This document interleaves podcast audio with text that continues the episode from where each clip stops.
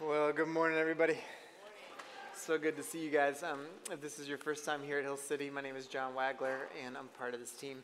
And just grateful uh, you're spending a portion of your uh, Sunday here. Uh, we are in the midst of the series called the, the Voice of the Heart, where we're taking a look at essentially emotional health and our, our core emotions, and, and how truly that is the our ability to be emotionally healthy actually directly relates to our spiritual health, to our ability to appreciate the reality of this message of Jesus and what it means to the deep in you know the, the core of our being. And uh, so we're spending uh, eight weeks on this, and as we've done every week, how many of you guys want to be emotionally healthy? Yeah, leave it up. Maybe wave it. Wave it at everybody. Yeah, old school, raise the roof a little bit. There we go. Yeah, there we go. But that's what we that's what we want, right? We we want to be uh, emotionally uh, healthy individuals uh, for so many reasons, but in particular, um, obviously, it directly uh, correlates with uh, every relationship that we have, whether that's with how we view ourselves, uh, um, how we view other people, and then ultimately, of course, how we view God. And so it becomes so critical. And so we've uh, here's our feelings chart that we've kind of looked at each week um, from the book uh, Voice Heart by Chip Dodd. Um, and so we've done resentment, we've done apathy. I'm sorry, we've done hurt, we've done loneliness, we've done sadness. Today we're doing this sucker right there, anger. And so. We're going to take a look at that I'm here today, and, and some of you guys are really excited. Some of you guys who maybe uh, run a little hot, you're like, finally, this is my day. And, uh, or some, you're like with someone, you're like, finally, this is your day. And so, um, but we're going to talk about um, anger today. Um, but I was thinking about anger. I saw this clip uh, from uh, the Dallas Cowboys game, at the end of the Dallas Cowboys game. I just thought, you know, this is appropriate. So let's take a look at maybe how we think about anger in this way.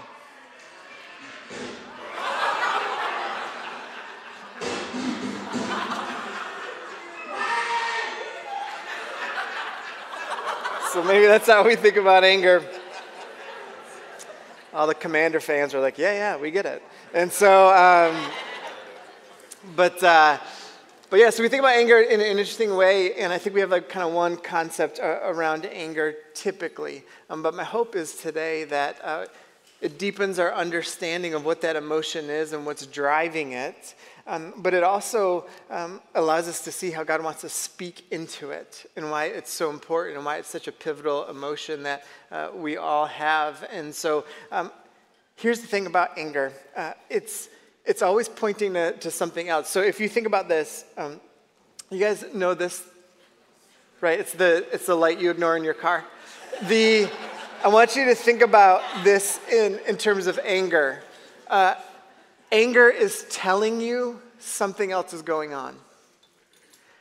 The anger you feel, the anger that, the, that might come out of you, that, or maybe that you're stuffing away, something else is, is going on inside of you. It, it's an indicator that you got to get some things in check. It's, it's critical. So many things. Anger is such an interesting emotion because it, it's impacted by so many things in our lives.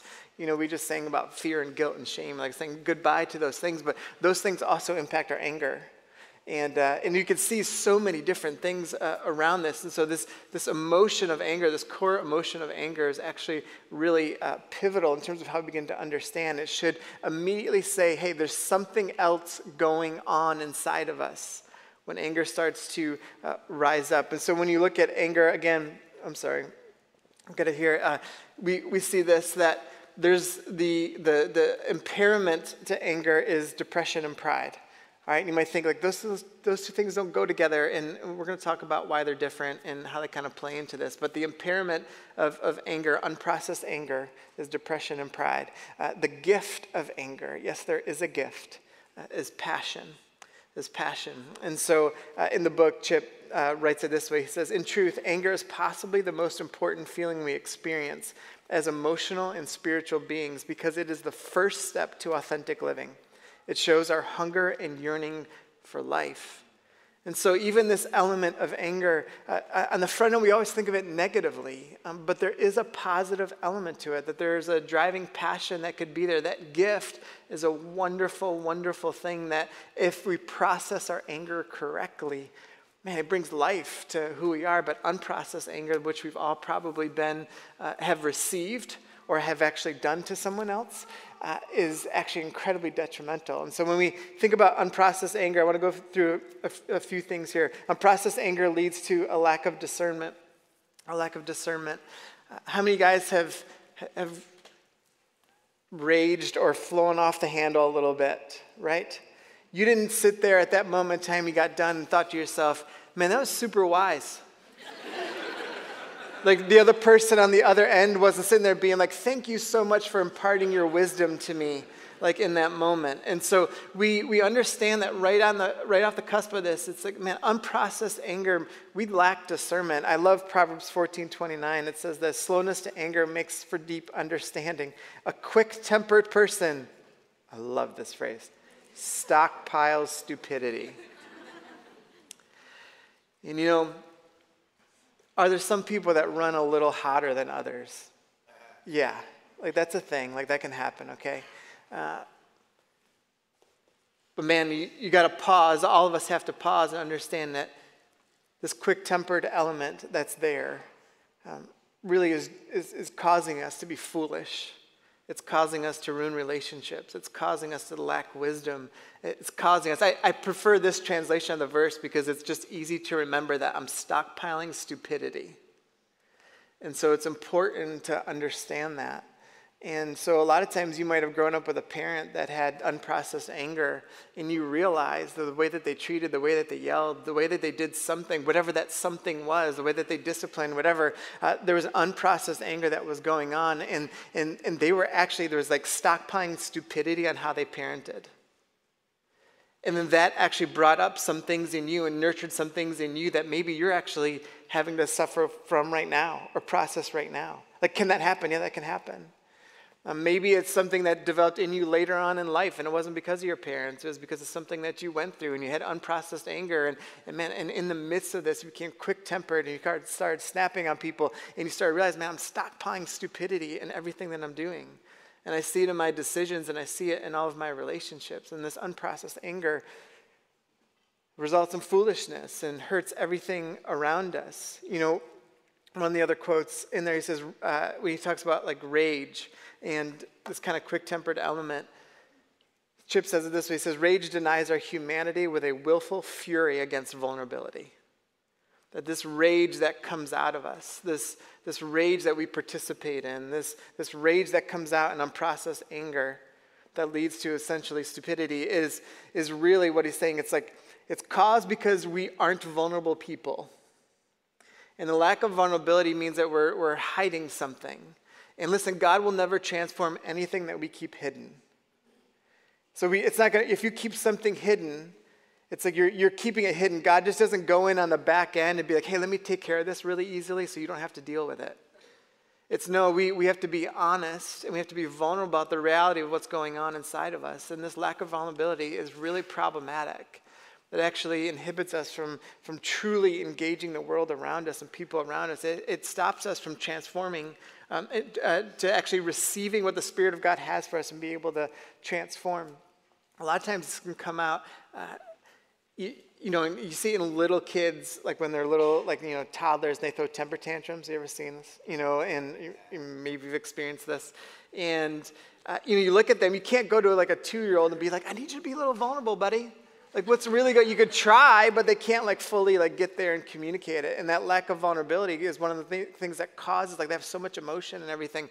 But here's what's interesting. If you're like a teenager in this room right now, you have the ability to articulate your emotions. And, and the lack of vulnerability will move you into kind of this state of, of temper tantrums. Uh, and, and here's what's crazy like in adults, we see this. Like I've been with adults who still eye roll and you might be thinking, like, well, that's not. It's like, no, I mean, that's an element. That's an element of, of like, you're not processing emotion in the right way. And so we can see this even in adults, like temper tantrums can just look differently as adult. You're not going to lay on the ground and, you know, stomp your feet and like all this other stuff in Target. But like you're, you, you have like another way that maybe you rage, another way that uh, you're interacting and throwing a temper tantrum. But what, what is that? That there's something inside of you you need to be more vulnerable about so that you can start to process what that rage is. And so, uh, rage is interesting because when you think about uh, even scientifically, rage happens at, in the same place as our like fight or flight or freeze, you know, moment of our brains. And, and what they've done is they've studied brain patterns. And when we're in a state of rage, all right, so unprocessed rage, we have the same brain, brain patterns as a gorilla. So next time you like start raging like that, you are being received like an animal. Because that's, that's what you're doing. You're just like a gorilla. You're, you know what I mean? Like, um, I, I don't know if they even talk that way, but like, they're, you know, like they're just, but that's what it is. Like, that's how you are being received by people in the rage. And, and that's, that's what your brain is actually doing. Rage is actually interesting because it's just basically screaming, I'm not getting what I want. That's what rage is doing. And rage is, is uh, interesting too because what rage will do is it makes you operate in extremes and in like more of like a black, everything's black and white. And so you begin to see like this is what starts to happen inside of us. Rage happens when we won't admit to what emotion we're actually feeling. So, the moments when you really raged, it wasn't that you were feeling um, there was something else going on inside of you that is like making you rage. But you won't know what that is until you're actually going to have the time to take, take the time to be vulnerable and understand your emotions. Rage happens because we see we can't control something, and so then we lose our self control. And so it's interesting, you know, self control is one of the fruit of the Spirit that I think always gets lost. We can name a lot of the other ones, but so often, you know, like, yeah, love, joy, peace, patience, kindness, goodness, gentleness, uh, goodness. And like, and we always forget self control. Or And faith, I forgot faithfulness, but like we forget like self control. It's like self control is actually one of the fruit of the Spirit. And so when you're losing your self control, guess what? You're not acting like who? Jesus. And if you're not acting like Jesus, I know y'all hate it when I do this. If you are acting like Jesus, there's only another option. You're not acting like nothing. We're acting like what promotes evil. That's fun, right? To kind of process it in that way. But that is what happens when we begin to lose our control. Uh, here's what happens when you're in rage. In rage, you feel justified creating a traumatic experience for somebody else. With, with rage, what it shows you is you're actually really disconnected from what's going on inside of you. That's rage. So, unprocessed anger leads to a lack of discernment and stockpiles stupidity. Uh, the second thing, unprocessed anger separates us from feeling alive, from feeling alive. Um, this is where kind of the impairment of depression uh, comes in. And so, I just want to talk about this for a minute. I, I personally have not like had clinical depression. Um, talked to a ton of counselors, um, researched a ton. Uh, you know, I know a lot of people and sat with a lot of people uh, around it. And uh, even Matt, our uh, care pastor, we, we talk a lot about um, uh, depression and stuff too, because he's like um, fought through a lot of it and battles it and everything. And, and so he's helped open my eyes around some of the, the, elements of it. And so I ask for grace around this. And, and, and only saying this because this is not something I've personally dealt with on that kind of level, but there is, when you start thinking about depression, um, depression is not a core emotion. Depression actually blocks us from engaging the core emotion that's actually, that we should be engaging. And so it paralyzes us. It, it, it makes us feel like we're in quicksand, or uh, it makes us feel like we're stuck, or we're in some kind of, of loop. And we begin to see that within this, uh, the way that actually Chip talks about in the book is he says that depression is like you're, you're, you're depressing like things away from you that are actually healthy. Like, and, the, and, you keep pressing all the things that actually make you feel alive and feel connected, like, like people and community and eating well and exercising and praying and meditating. It's like you press all those things away that eventually forms into like depression. But there's something else that's going on inside of us. There's something else that we have to engage. There's something else that's critical for us to begin to, to understand. That Matt actually was telling me about an analogy he often uses that like in this state, it's like you're, you're, you watch like kids run down a hill, you know, and you go down like really fast, right? But sometimes if the hill's too steep, your legs just can't keep up. You know, and so he uses that analogy of like, man, you, you're good at the top and you're still going in at the beginning, all of a sudden it just feels like it like spins out of control. And, and it's like, but the healthier that we get, the longer we can run and the faster we can run. And so we begin to see that, well, what is that? It's, it's getting in touch with actually the core emotions that are actually causing it and discovering something different. And in particular, a lot of times we're angry about something else and we're not actually coming to grips with something that we're actually really angry about. Like maybe we're actually really angry about like loneliness. And, that's in, so we're not, we're not processing things the right way. And then all of a sudden it can lead us to a depressive state. Uh, I was reading uh, in First Kings this week uh, around Elijah. And he actually, we see this in scripture, an element of a depressed state in one of the prophets of God. he says this. So he comes to a broom bush and sat down on a tree, and here's Elijah speaking. He's like, I've had enough. Take my life. I am no better than my ancestors. And he got into this state. What's interesting is what we see in Elijah is what he was really angry at was his loneliness in the midst of the mission that he was on. What he was really struggling with was the fact that people were not uh, listening to, to God. Uh, and so there was an element where, as he's in, engaged in all this, he was deeply hurt by the people that should have been listening to him uh, were not.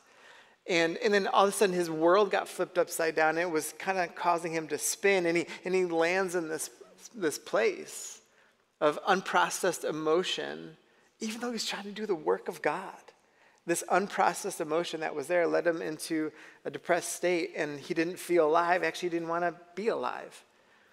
And so we begin to see, even in our current culture, you look at the world around us, we're the most medicated we've ever been. And it's not even close.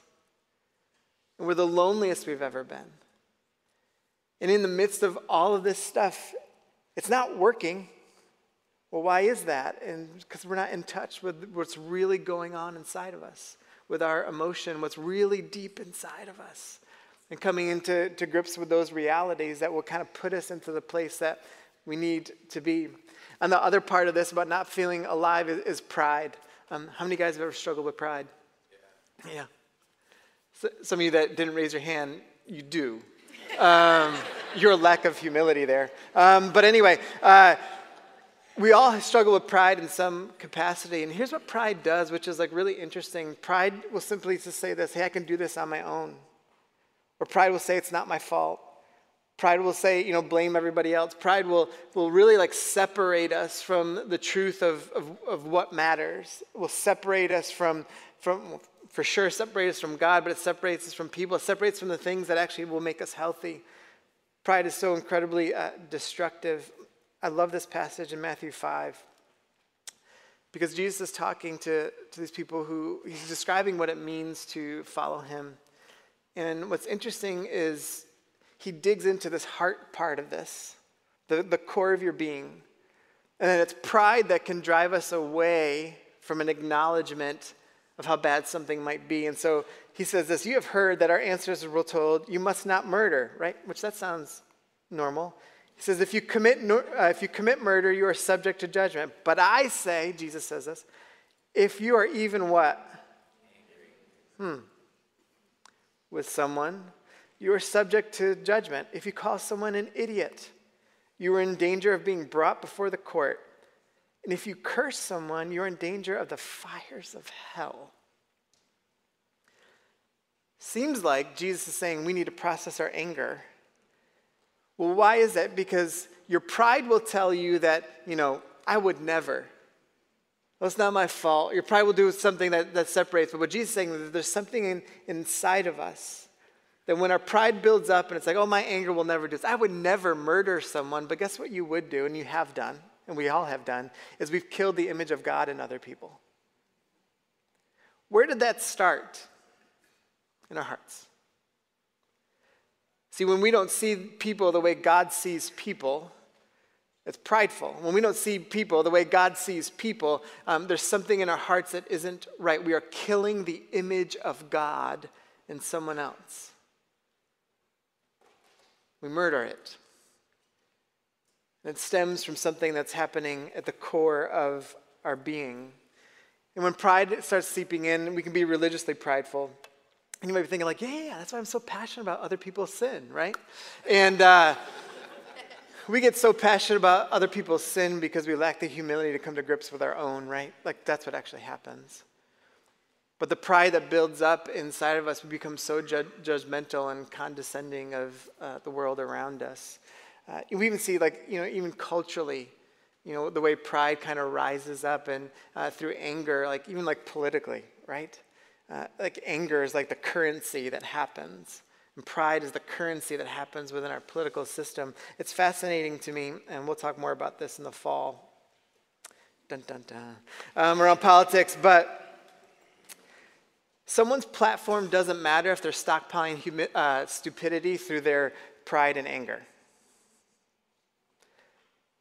So I don't know why we as Christians would ever support anyone that is so prideful and so angry in any kind of way. Any man or woman. Like, I don't know why we would ever vote for them, because they're just stockpiling stupidity.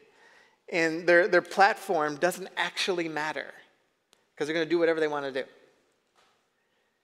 And so we begin to see, like, even the way that we engage this idea of anger and pride, like, and even culturally, it deeply matters as those who say they follow Jesus.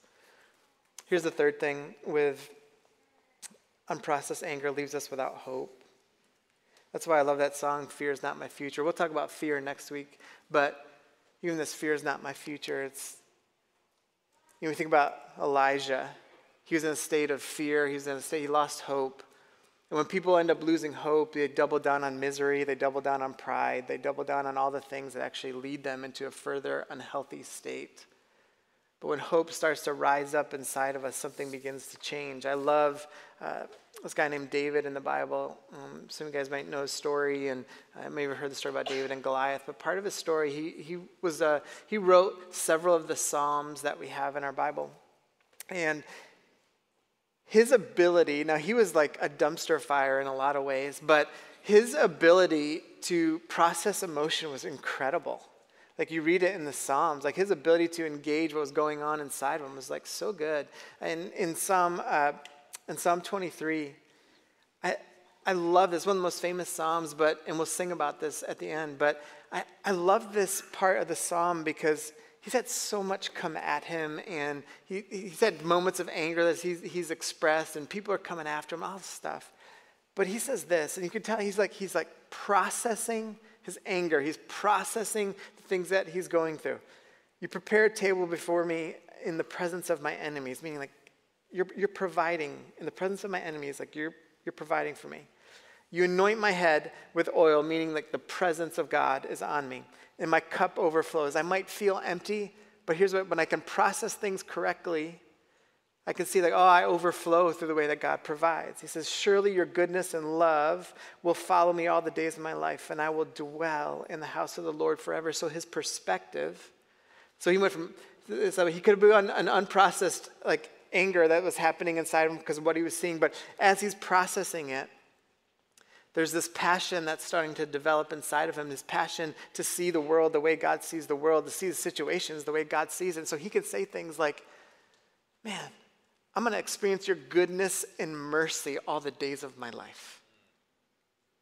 You're like, well, hold on, like David, they're, they're coming to kill you. He's Like, you know what though? I can like I can see that someday I would dwell in the house of the Lord forever. It doesn't mean he's ignoring anything, he's just seeing it the way God wants them to see it and processing it and, and really working through all of it. And you know, the song we sing is "Shall Not Want," but like it's like I don't, I, don't I'm not lacking because I, I, I know that God is with me in this and allows me to pr- process things the right way. So then, what does this look like? So then, if the, the unprocessed is depression and pride, then, then the processed anger is passion. Is passion. And so I want to talk about like what godly anger is. And so there's an element to how we get to this gifting, all right? So you might be saying, like, God gets angry. And, and yeah, I mean, it actually says that he does get angry. In Exodus chapter 34, it says this that the Lord is compassionate and a gracious God, slow to what? Abounding in love and faithfulness. And it's funny, sometimes people will be like, oh, I, I can't believe God gets mad. I'm like, why would you not want God to get mad? Do you want him to passively sit by and just let stuff happen? Like, would you just not want him not to be involved and just separate and be like, all right, humans? Like, that doesn't work. We know that. So, for God to get angry at certain things actually is incredibly important. I mean, we saw that God got angry at sin And so he, he sees, like, I'm going to take care of this. So it's incredibly important that God gets angry. But it says that he's slow to anger. The word there um, means long nosed or, or double nosed. This idea of being slow to anger. Um, you know how you get those, and the reason why I talk about the nose piece, you know how like you go when you're mad? And then, so it's this idea of like, oh, if it's like a really long nose and a double nose, there's like, it, it takes just a long time. And so, this reality of what it means to be slow to anger, that uh, there's this piece of this that godly anger has a passion for patience. And they seem like those things are opposite, right? But like, no, a godly anger has a passion for patience. And to begin to see, uh, if you've been around people who do this really well, um, you know, they have like a really long runway until maybe you experience their anger. You know, but then when you do, you're like, oh, my bad. You know what I mean? Because you're like, they did such a great job of like being patient, being kind, being gracious, and trying to work through. But then when you experience maybe just a little heaviness in their words, or they come at, it and you see them kind of like have a little more energy, you're like, oh yeah, that is my bad. I see it. And, and, and you appreciate it though, because you see that there's something that's good behind it. That it wasn't just reactionary, it wasn't just out of fury and rage, that there was something that was actually meaningful uh, behind all of it. The patience means uh, for us that anger rarely comes.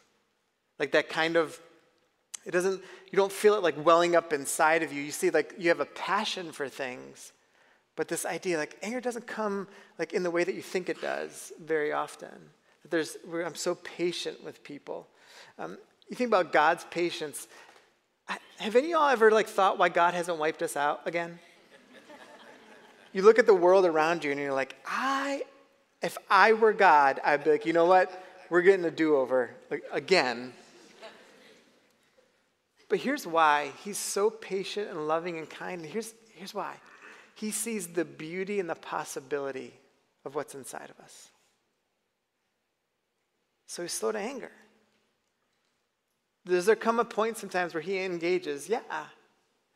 You know, like there's a there's a story in the Old Testament talks about the Canaanites, and he responds to the Canaanites, and and he the Canaanites suffer a lot because of their what they had, how they were living and everything. And, and you think, like, how could God like do that to people? And it's like he actually waited 400 years before he acted.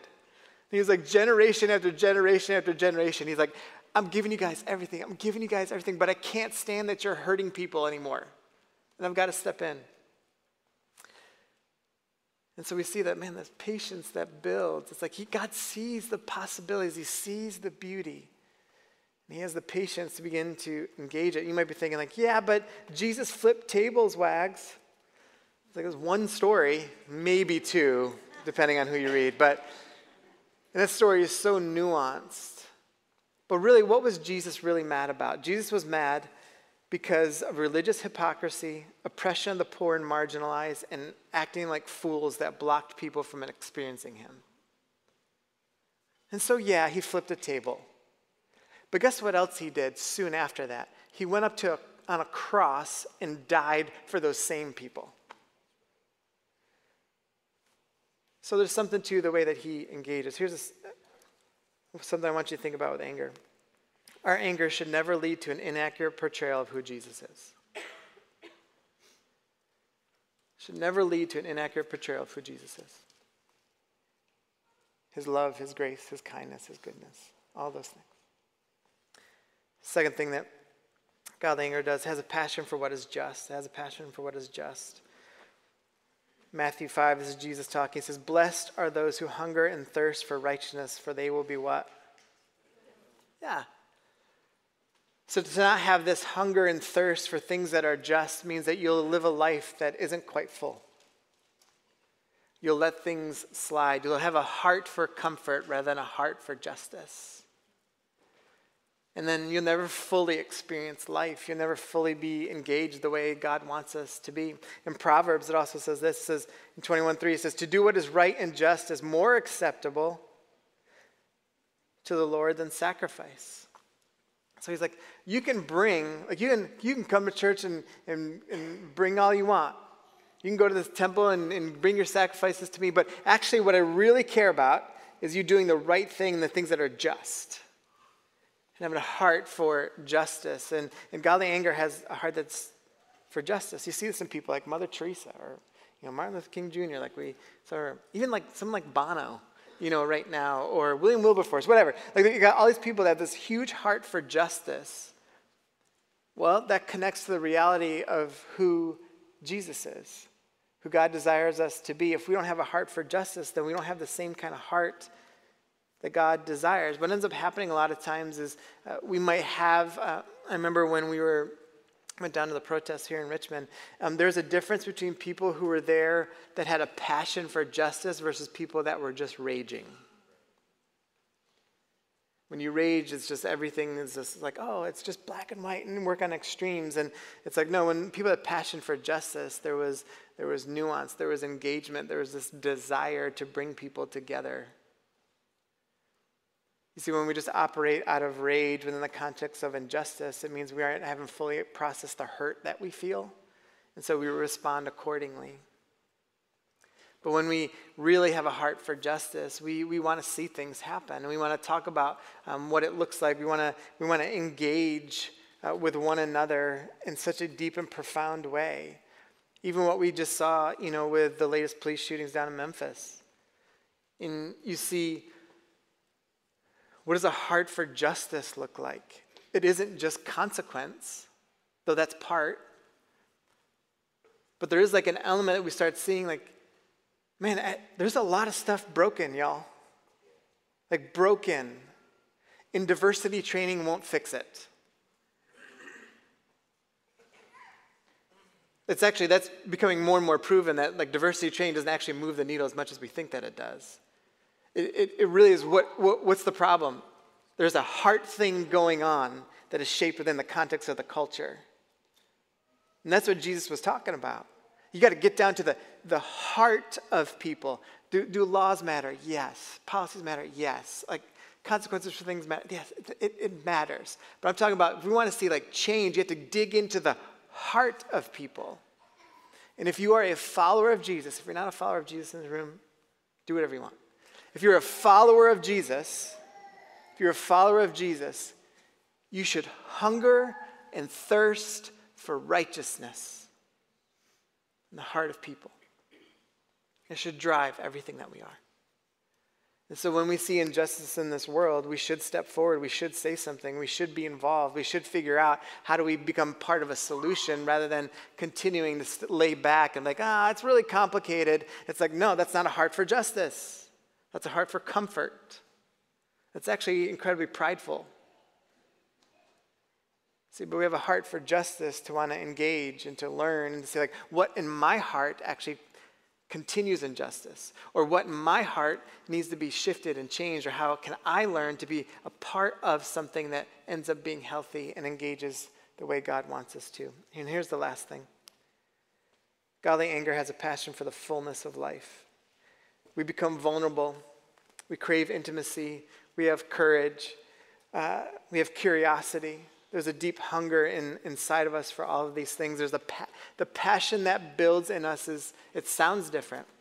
I wrote a few things down. I said, you know, you might be might, you might start saying things like this. I'm angry at sadness because I feel for what I lost, but I'm passionate to experiencing healing and hope again. I'm angry at the fear I have of another relationship failing, but I will be passionate about doing the right things to make sure it won't happen again. I'm angry at the choices I've made from the hurt, but I'm passionate about wise counsel and learning what I might be missing. I'm angry at the cause of my depression, but I'm passionate about um, every tool accessible to me to make me whole. I'm angry at the shame I feel from my past, but I'm passionate about experiencing the grace of God. I'm angry at the injustices, injustices I see, but I'm passionate about challenging with grace and bringing people together. See, when we process anger, it's, this is like a fullness of life. We get to experience all that God has, and here's what starts to change our hope does. Our relationships radically start changing. Our view of the world around us starts changing. We start being able to see the beauty that God sees. rather than just always raging against it. Our hearts begin to shift and change. So I want us all to just pause here for a minute. We're going to sing one more song together as the band comes up. You can bow your heads. I just want you to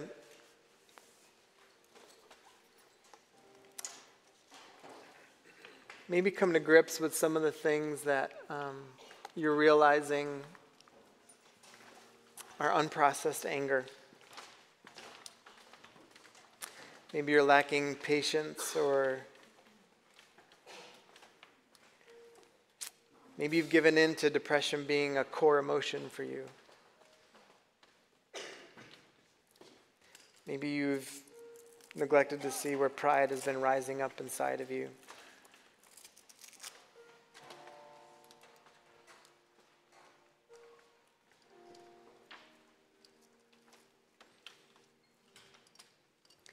Maybe you started letting negativity and misery write a narrative.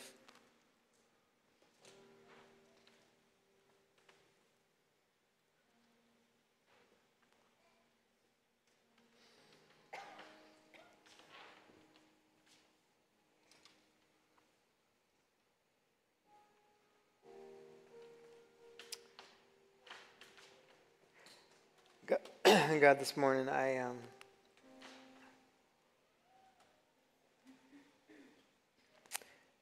just before we sing this last song of experiencing your goodness and mercy and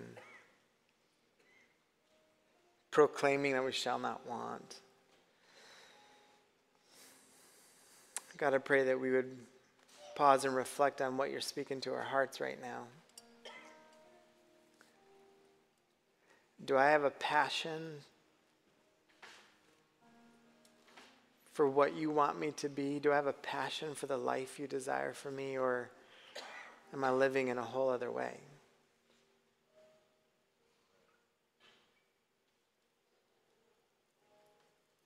Will you stand and sing this last song?